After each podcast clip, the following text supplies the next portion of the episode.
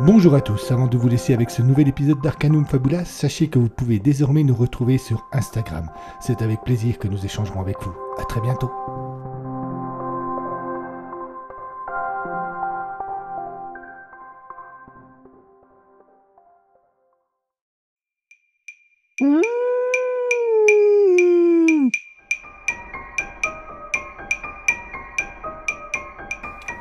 Prêt à voyager des frontières de vos peurs aux limites de vos rêves, à rencontrer des mythes et des légendes, des diables et des anges, à vous laisser conduire sur les chemins de l'étrange? Arcanum Fabulas. Saison 4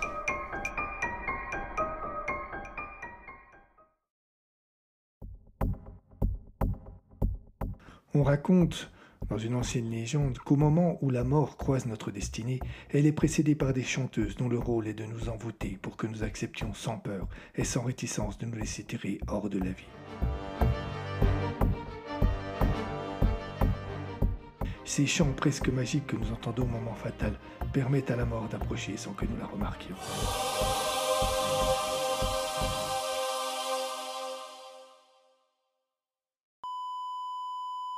Le chant des Dames de la Mort.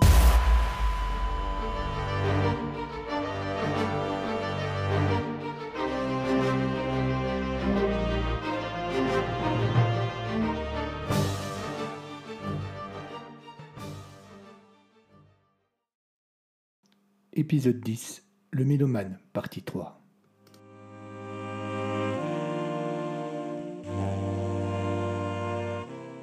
Jeudi 5. C'était le troisième jour déjà que le lieutenant Falk côtoyait la mort et conversait avec l'horreur.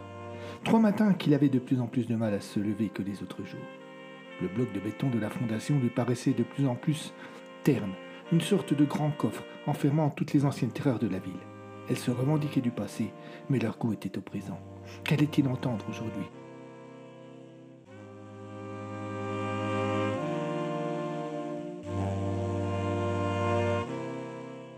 La pièce n'avait pas changé, toujours aussi sombre et lugubre. Joseph Larcher était un grand gaillard au regard imbécile qui ne semblait avoir depuis bien longtemps croisé que la mort.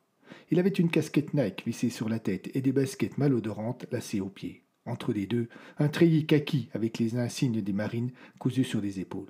De prime abord, il ne semblait pas dangereux. Bête, mais pas dangereux. Falk, comme il en avait pris l'habitude, commença par lui lire son dossier, cherchant à en extirper les motivations. Au bout d'une bonne demi-heure, l'archer se redressa sur sa chaise et le fixa droit dans les yeux. Il prit une demi-seconde de réflexion, puis dit sur un ton monocorde, un peu comme lorsque l'on récite une leçon apprise par cœur. Lieutenant, j'étais malade à l'époque. J'étais persuadé que la terre entière en avait après moi. C'était comme une sensation horrible, et croyez-moi, je plains les paranoïaques. Mais c'est du passé, pour moi, oublié. Puis désignant sa casquette avec son index, il conclut. Et tout serait vraiment effacé s'il ne restait que cela. C'est-à-dire? ne vous moquez pas, mais vous savez très bien ce que c'est. Un putain d'éclat logé si profond que l'on ne peut pas l'enlever. Ça c'est marqué dans le dossier. Par contre, ce qui ne l'est pas, c'est la souffrance. C'est les nuits entières avec ce marteau qui vous frappe le crâne, les évanouissements n'importe où, n'importe quand, et tout le reste. C'est cela qui vous faisait tuer? Peut-être en partie, mais c'est surtout les dames de la mort. Les dames de la mort? C'est une légende que l'on m'a racontée quand j'étais petit pour me faire peur. Des dames qui viennent au moment où vous allez mourir pour vous chanter une berceuse. Vous vous endormez, mais vous ne vous réveillez pas. Euh, je ne vous suis pas. Vous dites que c'est une légende et qu'elles sont responsables de vos crimes. Oh, chaque légende a une part de vérité. Vous avez été au Vietnam, lieutenant? Euh, Non. Moi aussi. Et j'aurais des jours à déambuler dans cette jungle torride, à voir les copains crevant en sautant sur des mines. Il y en a même un qui est mort dans mes bras, son cou posé sur mon genou avec ses putains de gouttes de sueur qui lui coulaient le long du visage et qui cachaient ses larmes. Il a juste eu la force de lever la main et de me saisir le bras. J'ai senti ses doigts se resserrer sur la manche de mon uniforme et puis, puis lentement s'écarter. L'archer pleurait. Il racontait la mort d'un de ses camarades, et lui qui avait tué tant de personnes de sang-froid pleurait comme un gosse, un peu comme si cette nuit avait valu plus que toutes les autres. Et puis, et puis il y a eu le silence, un silence pesant. Même les bruits de la forêt s'étaient tus. Mon copain fixait le vague. Il écoutait et, moi j'ai entendu ces voix si douces, si mélodieuses, ces chants étranges. J'ai repensé aux dames de la mort. J'étais si près d'elles que, je les entendais. Cela s'est arrêté net. Un nouveau moment de silence. Et à nouveau les bruits de la nature et, les autres qui voulaient de les rejoindre.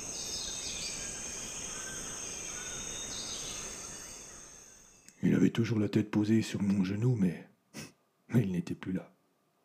Foulque fut touché par ce récit. Il ne sut pas quoi dire et, c'est l'archi qui reprit.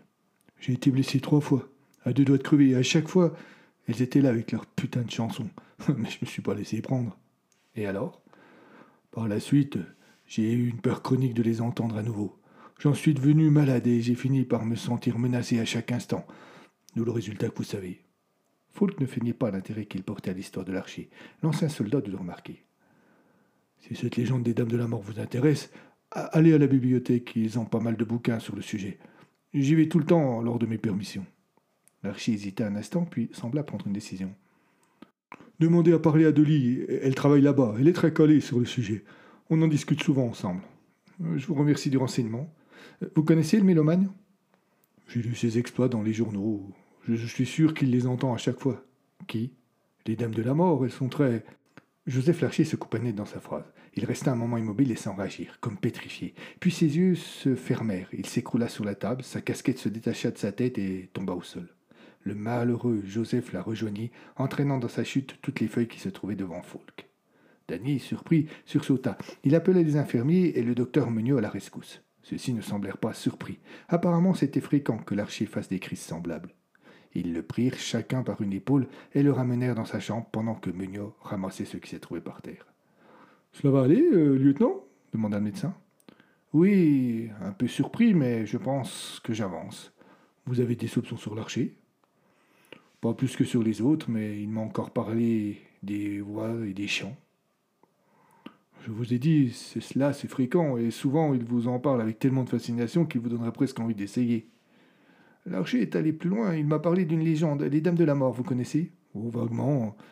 Je ne vois pas en quoi cela peut faire avancer votre enquête. Oh, sincèrement, moi non plus.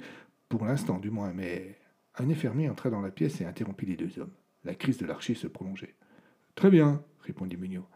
J'arrive. On va le conduire à l'hôpital. Excusez-moi, lieutenant. Je vous en prie. C'était la troisième personne que Folk interrogeait, le troisième monstre, quoique celui-ci ressemblait vraiment à un malade, et tous lui avaient parlé des voix, des chants, de ces mélodies étranges et envoûtantes qui semblaient agir comme une drogue.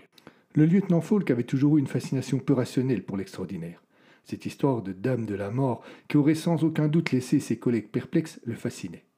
Il décida de suivre le conseil de l'archer et de se rendre à la bibliothèque, juste pour glaner quelques informations sur le sujet.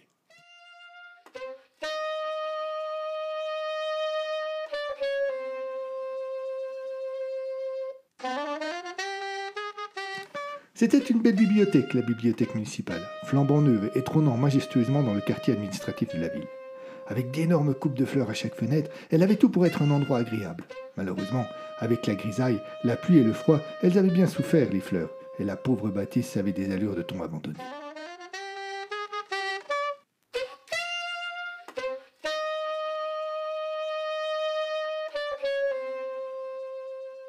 L'intérieur, protégé de la colère des éléments, était plus accueillant. Lumière reposante, mobilier diséable mais confortable, et un appréciable silence. Falk s'approcha de l'accueil où une charmante femme brune était occupée à contrôler l'état de quelques ouvrages. Il sortit sa carte de police et en l'exhibant demanda à parler à Dolly en espérant que l'agréable apparition qui se trouvait devant elle allait lui répondre ⁇ C'est moi ⁇ Il n'en fut rien. La jeune femme, dont il était visible que la curiosité avait été piquée, se retourna et désigna une jeune femme petite, ronde, que le lieutenant n'avait même pas vue et qui pourtant se trouvait juste en face de lui. Dolly, la police pour toi Dolly, inquiète, s'approcha. Falk se présenta et expliqua en quelques mots rapides les raisons de sa venue. Ah fit la jeune femme visiblement soulagée. Je vais vous chercher deux ou trois ouvrages et je vous rejoins dans le petit bureau là-bas, dit-elle en désignant une porte grise.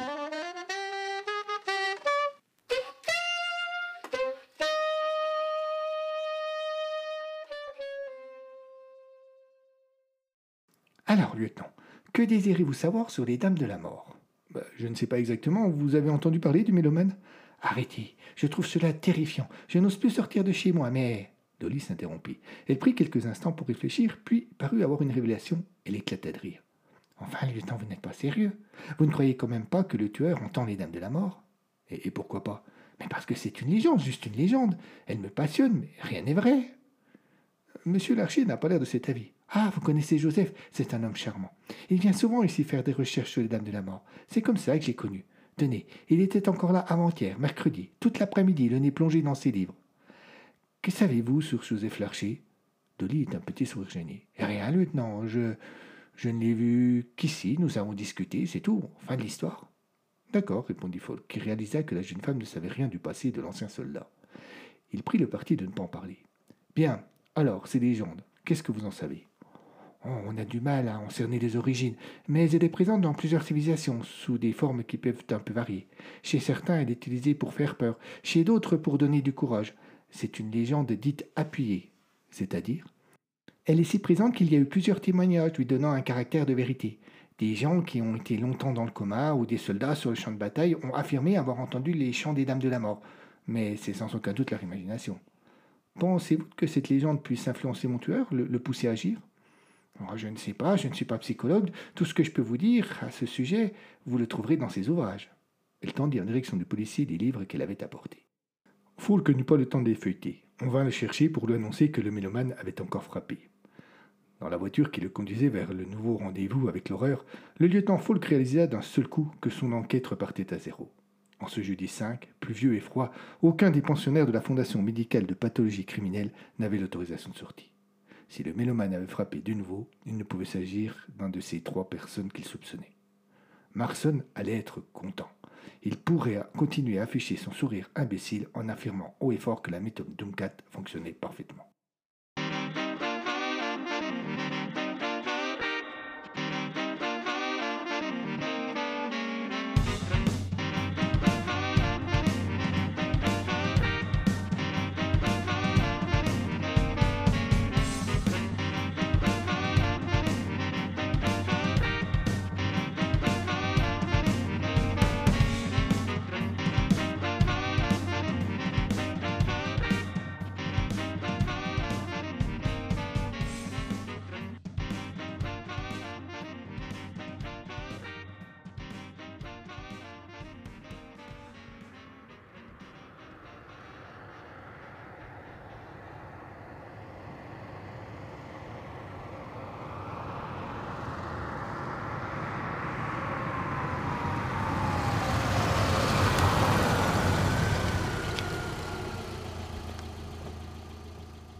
Le véhicule s'immobilisa au pied d'un immeuble vitré d'assez grand standing qui rassemblait en son sein divers bureaux de médecins ou d'avocats. Conduit par un policier en uniforme, Falk fut introduit dans le bureau de l'un Maître Patrick Repert était assis à son bureau, la tête renversée, les bras tombants. Il avait au milieu du front un petit point rouge qui n'avait rien d'un troisième œil. La balle ne l'avait pas manqué, mais étrangement, elle avait fait quelque chose de propre. De cervelle éclatée, presque pas de sang si l'on acceptait le mince filet qui coulait du front sur la joue. Une arme de petit calibre, indiqua le policier qui avait conduit le lieutenant jusque-là et qui lisait la surprise dans ses yeux. Et pas tiré à bout pourtant. La balle est entrée mais n'est pas ressortie. C'est étonnamment rare.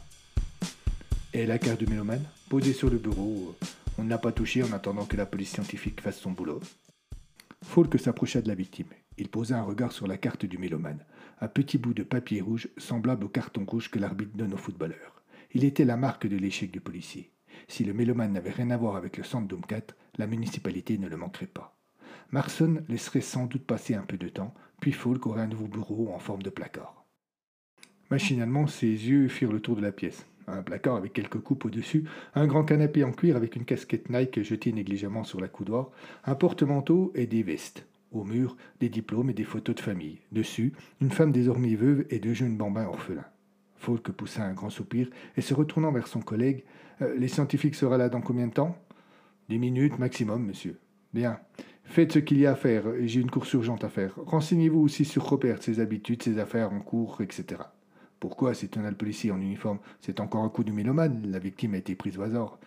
Euh, je ne sais pas. Il y a quelque chose qui me tracasse. Euh, je n'arrive pas encore à savoir quoi. Euh, faites ce que je vous demande et quand vous aurez des informations, vous pourrez me joindre au centre Doomcat. Bien, lieutenant.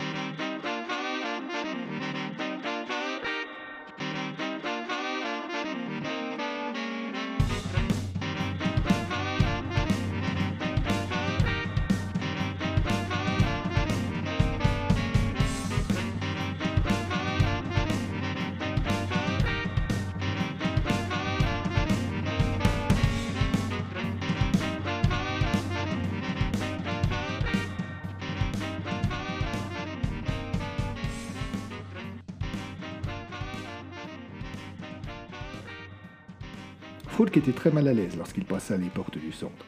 Il venait annoncer que son enquête ici était terminée, et cette annonce avait la couleur de l'excuse.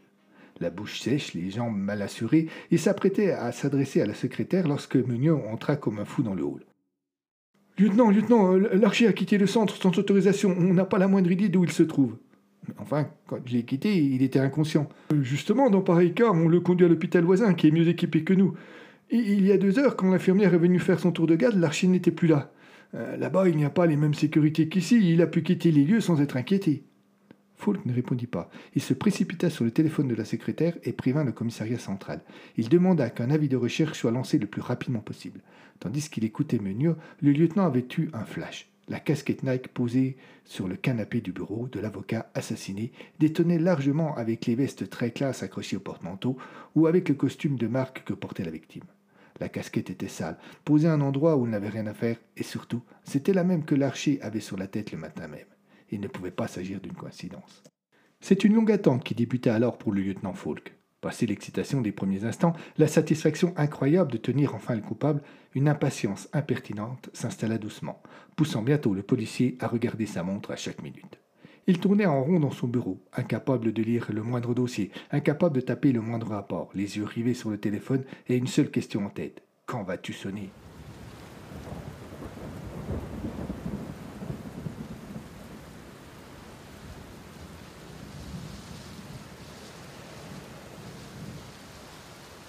Nous étions au milieu de l'après-midi, mais les lourds nuages qui habitaient le ciel posaient sur la ville une luminosité de début de soirée. Il pleuvait toujours.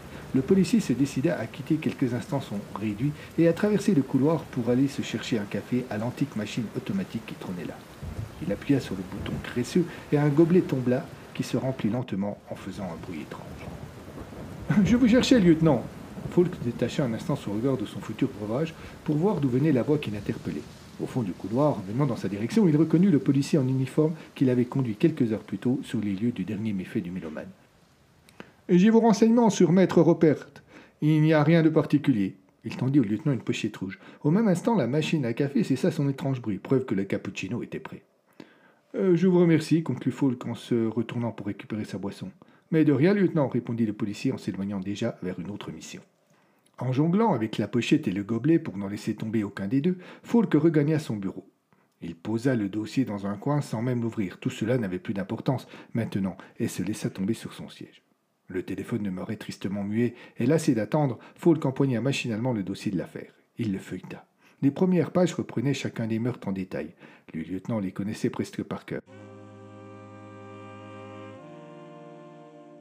Il s'arrêta cependant un peu plus longtemps sur le cas Falton et eut une révélation.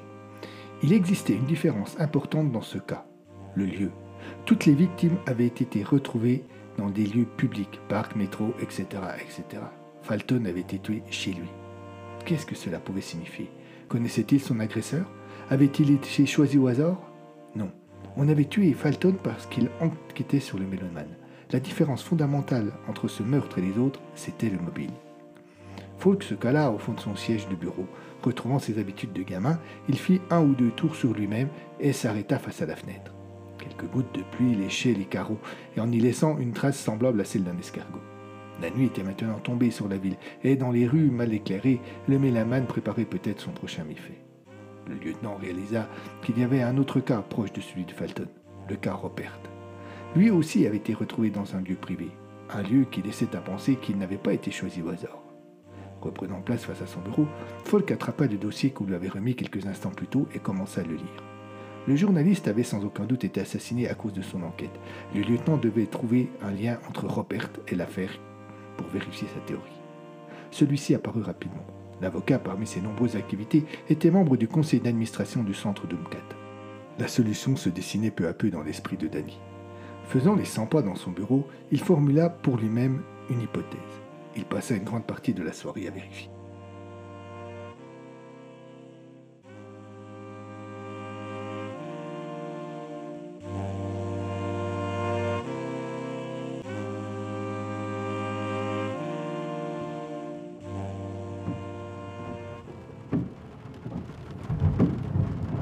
Dans un grincement proche d'un cri de douleur, l'essuie-glace fatigué balayait avec peine le pare-brise de la voiture. Mais la pluie semblait redoubler à chaque fois rendant ce travail inutile. volant. Dans un juron impossible à rapporter ici, l'agent Malone se plaignit une fois de plus du temps et de ses trompes d'eau qui noyaient la vie. Assis à ses côtés, le capitaine Frost paraissait plus calme. Cela ne finira bien par s'arrêter, ne t'en fais pas. Ouais, j'espère. Déjà que ce quartier n'est pas agréable avec ce temps, il devient complètement terrifiant. De police tourna dans une petite rue étroite et les forts dévoilèrent des graffitis obscènes peints sur les murs. Malone roulait ou pas. Frost, à demi somnolent, fouillait l'obscurité du regard pour donner un semblant de sérieux à cette patrouille banale. Arrête-toi hurla soudainement Frost en sortant de sa léthargie. Que se passe-t-il? s'inquiéta Malone. Il y a quelque chose là. Il désigna un recoin de la rue devant lequel la voiture venait de passer et qui se trouvait maintenant à une dizaine de mètres derrière le véhicule. Je ne sais pas exactement de quoi il s'agit, mais cela ne m'a pas l'air très catholique. Malone hésita, puis, enclenchant la marche arrière, fit reculer la voiture.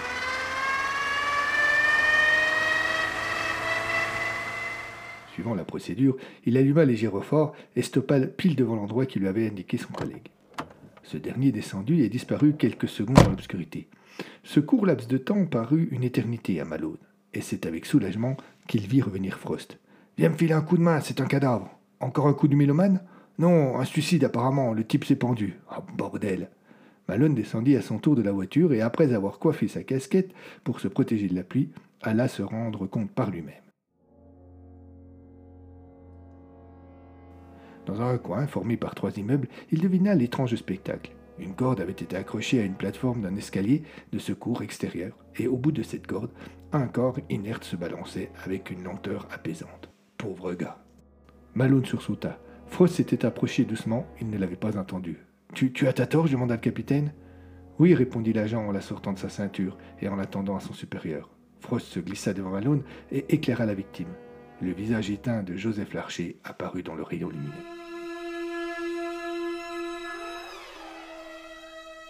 Le docteur Meunier se présenta au bureau d'accueil du coroner vers 8h30 du matin. Il n'eut pas le temps de se présenter qu'une voix familière l'interpella. Docteur, je suis là, venez, je vous en prie. Lieutenant Falk, répondit le médecin en se retournant et en découvrant son interlocuteur. Euh, je suis venu dès que j'ai eu votre message. Je vous remercie. Meunier rejoignit le policier et lui tendit une poignée de main chaleureuse. Cependant, lieutenant, je dois bien vous avouer que je ne suis pas certain de savoir ce que je viens faire ici. Comme je vous l'ai dit, j'ai besoin que vous identifiez le corps de l'archer. Mais enfin, vous le connaissiez aussi, pourquoi faire appel à moi? Oh, simple contrainte administrative, docteur, expliqua Falk en guidant Meunier dans un dédale de couloir. La procédure exige que, en pareil cas, les cadavres soient identifiés par des proches. Par ici, je vous en prie. Le policier invita le médecin à entrer dans une grande pièce éclairée par des néons et au milieu de laquelle se trouvait allongé sur une table métallique le corps de l'archer. Meunier le regarda à peine et fit un signe affirmatif à l'attention du lieutenant. Je vous remercie, docteur. Si vous voulez bien me suivre pour signer les documents. Le coroner était un monsieur âgé et stylé qui portait une fine paire de lunettes argentées. Il reprit les documents que Meunier venait de signer et les tendit à Falk pour qu'il les contresigne. Une fois que ceci fut fait, il les regarda avec attention. Bien, dit-il, après quelques instants de silence. Je vais enregistrer tout cela et je reviens tout de suite. Euh, je vous prie de m'excuser. Le policier et le médecin se retrouvèrent seuls dans un grand bureau froid et mal éclairé, peu propice à l'échange. Meunier rompit cependant le silence. Vous devez être soulagé, l'affaire du mélomane est résolue. et vous, très inquiet, l'avenir du centre d'Umkat est compromis. Oh, c'est un échec, mais je reste persuadé de l'intérêt du programme.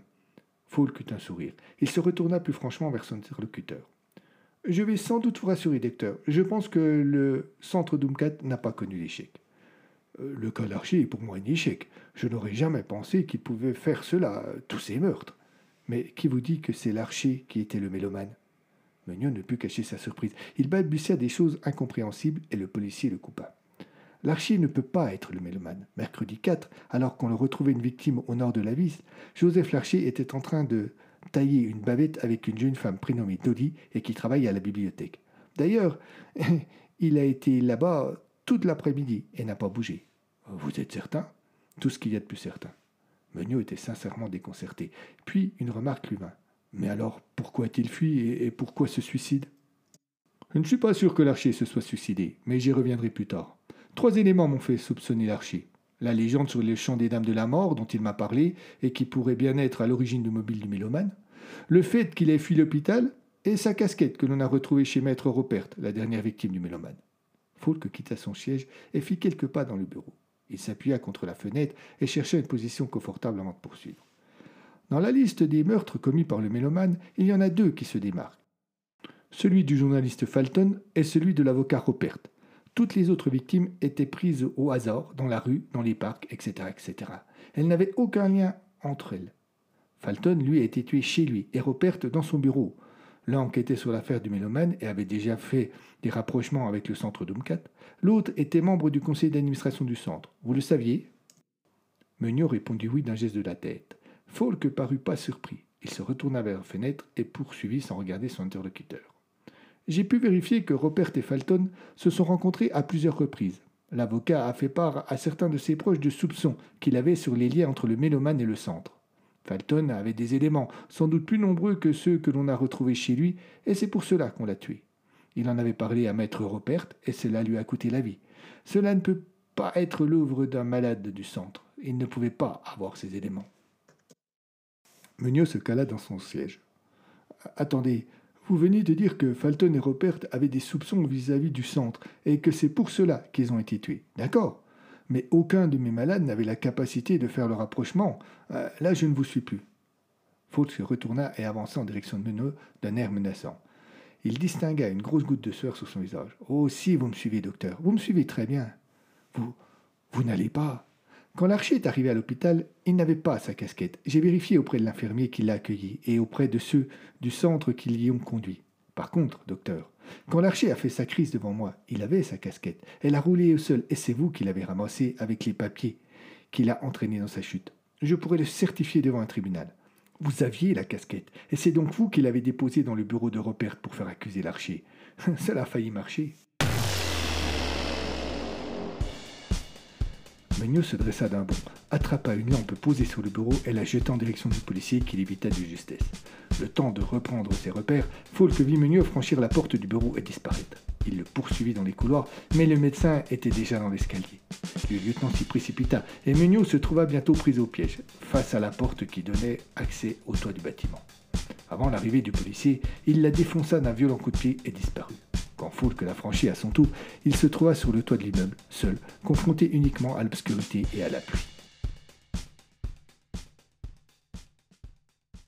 Sortant son arme de service de la poche intérieure de son veston, Danny avança lentement et prudemment. Un bruit derrière lui ne laissa pas le temps de réagir. Il se trouva projeté au sol et sentit son arme lui échapper des mains.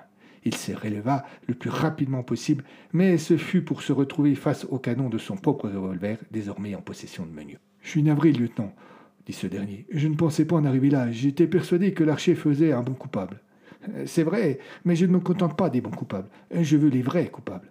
Pourtant, j'ai eu du mal à le convaincre de quitter l'hôpital et de me rejoindre. J'ai dû lui dire que vous le soupçonniez, que vous alliez l'arrêter et qu'il se retournerait en prison. Hum, vous avez abusé de sa confiance en quelque sorte. Sans scrupule.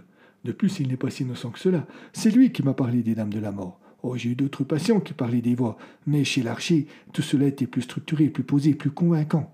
Qui aurait pu le croire en voyant avec son air idiot? Vous avez tué pour vérifier si la légende était vraie?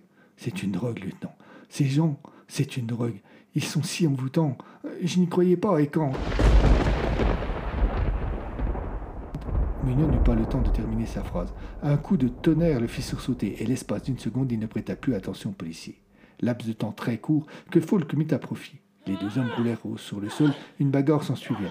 Dans la confusion, un coup de feu résonna, et puis, un grand calme. Falk se releva lentement, laissant au sol un meunier sans vie. Et dans le silence qui régnait alors, Danny entendit très distinctement chanter une voix de femme. Le lendemain, pour la première fois depuis des semaines, la pluie cessa de tomber sur la ville.